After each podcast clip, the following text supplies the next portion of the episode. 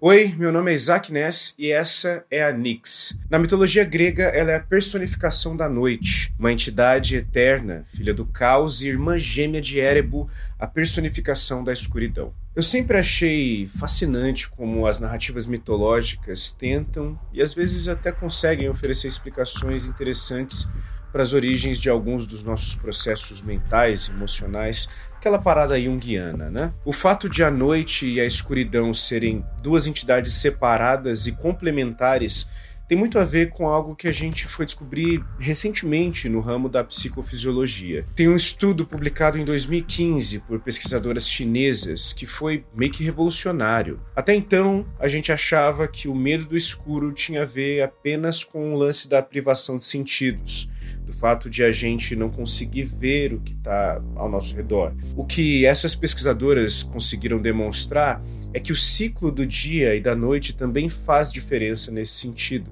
O estudo é muito mais complexo do que isso, mas de maneira geral, elas mostraram que pessoas confinadas a um ambiente escuro eram mais propensas a sentir medo quando sabiam que era noite do lado de fora. Por que você acha que os filmes de terror sempre passam nas últimas sessões da noite no cinema? Se só a escuridão fosse suficiente para dar medo, o horário da sessão não faria diferença, porque a sala de cinema é igualmente escura em qualquer momento do dia. O lance é que quando a gente sabe que está de noite lá fora, os efeitos do filme de terror são muito mais intensos. Por isso, quem gosta da experiência do medo como entretenimento sempre vai procurar ver filmes de terror à noite. E os cinemas se adaptaram para tirar mais dinheiro, quer dizer, para atender melhor essa galera. É que no escuro a gente é muito mais vulnerável, porque os seres humanos dependem muito da visão para reagir ao que acontece ao nosso redor. Além do fato de boa parte dos nossos predadores naturais serem animais de hábitos de caça noturnos.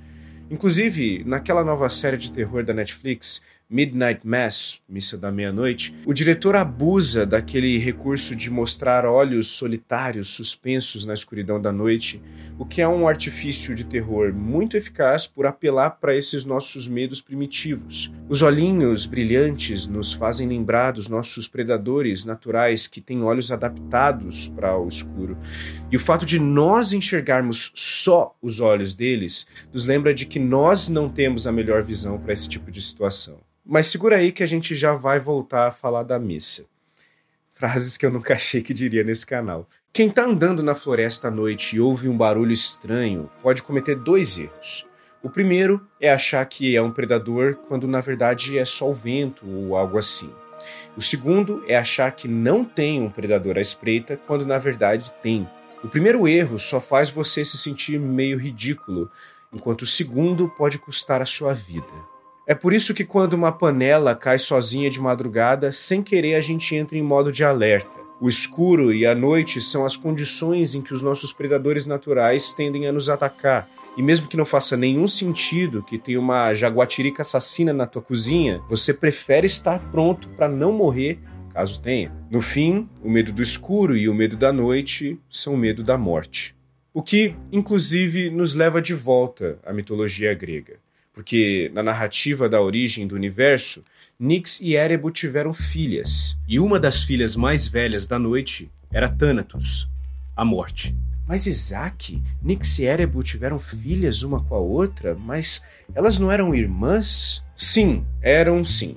Caso você esteja sentindo uma necessidade muito grande de expressar a sua surpresa e indignação por essa relação incestuosa entre duas entidades cósmicas não humanas de uma narrativa de milhares de anos atrás que absolutamente ninguém mais interpreta literalmente, fique à vontade para fazer isso nos comentários. Só se lembre de também reclamar na igreja quando falarem sobre o Deus que é três pessoas em uma só e um deles é pai do outro, o que faz dele ser filho de si mesmo. Mas, de qualquer forma, Thanatos não é filha das duas. Nix e Erebo tiveram sim outras filhas juntas, mas a morte é filha só da noite, que também foi mãe de outras entidades eternas, que também são personificações de conceitos da vida humana, como sonho, vingança, amizade. Inclusive foi daí que o Neil Gaiman tirou a inspiração para escrever Sandman. Mas curioso como uma das primeiras delas foi a morte Isso conversa com uma teoria interessante da galera da psicologia evolutiva que diz que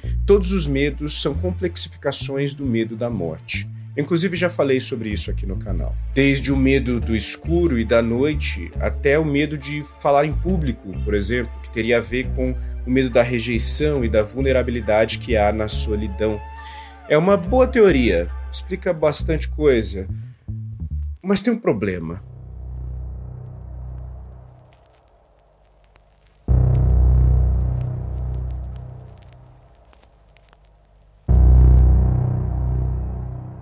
Essa série é sobre muita coisa, mas principalmente sobre como o discurso religioso e um sistema de crenças bem estruturado para manipular pode fazer as pessoas caminharem por vontade própria noite adentro, se oferecendo aos predadores sem medo da morte, motivadas por um discurso eloquente ou por eventos supostamente milagrosos. É sobre esse poder de sedução que transforma ovelhas em lobos, ou em algo pior. Se o medo da morte é algo primordial, se ele está embutido no cérebro humano como uma herança da história da nossa espécie, como é possível subverter isso? Como a religião consegue fazer as pessoas desejarem a morte? Bom, existem algumas possibilidades. A primeira delas é que essas pessoas são induzidas a pensar que existe alguma coisa pior do que a morte, da qual a morte pode te livrar. Algumas religiões fazem isso flagrantemente. Você tem medo da morte? Cuidado! Pior que a morte é a morte eterna. Imagina que terrível você morrer de novo e de novo para sempre. É quase engraçado pensar no quanto essa estratégia é ridícula e infantiloide. Os caras literalmente estão mandando: você acha que a morte é ruim? Imagina a morte vezes um milhão. Só não é engraçado porque funciona. A outra possibilidade é menos óbvia, menos provável e mais intrigante. Então a gente vai abrir um espacinho para ela aqui. Esse é um quadro do Edward Munch. Ele pintou seis versões diferentes dele ao longo da vida. Apesar de serem meio ignorados por muita gente, inclusive gente que gosta do Munch, esses quadros são um caminho muito bom para entender a trajetória do cara, porque as diferenças estilísticas entre eles são bons exemplos das diferentes fases desse pintor. Mas apesar de as diferenças estéticas, o assunto é sempre o mesmo um homem de casaco escuro com a cabeça encostada no peito de uma mulher ruiva que está com o rosto próximo do pescoço dele e o beijando. O crítico de arte Stanislaw Przybylski, que inclusive era amigo pessoal do Munch, chamou a versão original da pintura de Vampiren na primeira vez que ela foi exposta. E por esse nome ela ficou conhecida. Dá para ver por quê, né? Não é só o lance da boca perto do pescoço, mas o cabelo vermelho dela, que escorre ao redor do homem como se fosse um líquido viscoso. E na versão de 1916, o pintor mudou um pouco o corpo da mulher, levantando os ombros e abaixando a cabeça dela, o que reforça a ideia de que ela está enterrando a boca no pescoço do cara. Mas o Munch nunca gostou desse nome que foi dado ao quadro na primeira exposição dele.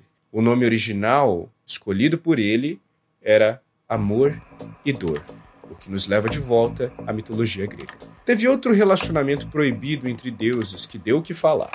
E é claro que ela, a mais emocionada do Olimpo, estava envolvida. Apesar de ser casada com Hefesto, Afrodite se apaixonou por Ares, o irmão do marido.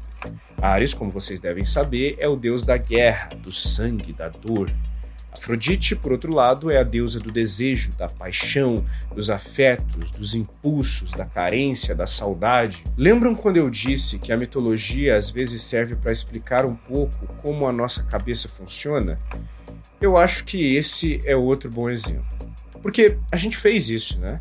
A gente deu um jeito de juntar dor e sofrimento com desejo e paixão. E daí vem as histórias modernas de vampiro, de Drácula do Bram Stoker, a entrevista com o vampiro da Anne Rice. Quando eu ouço o discurso dos religiosos de missa da meia-noite, que dizem que estão dispostos a tudo para servir os caprichos de uma vontade suprema, eu não sei se eles estão só enganados pela narrativa metafísica ou se no fundo é um impulso autodestrutivo. Para ser sincero, eu ainda não cheguei a uma conclusão sobre isso e acho que tentar dar uma resposta objetiva aqui nesse vídeo seria irresponsável e desonesto da minha parte. Então, eu quero saber o que, que vocês acham. essa conversa continua lá naquela plataforma roxinha de lives. O link está aparecendo aí na tela. Inclusive, também está aparecendo aí na tela a chave do Pix desse canal, que você pode usar para fazer uma doação de um valor que você pode dar e que acha que esse trabalho merece. Se você não puder fazer isso, tá tudo bem. Só de compartilhar o vídeo e deixar sua curtida já super me ajuda. Muito obrigado e até semana que vem.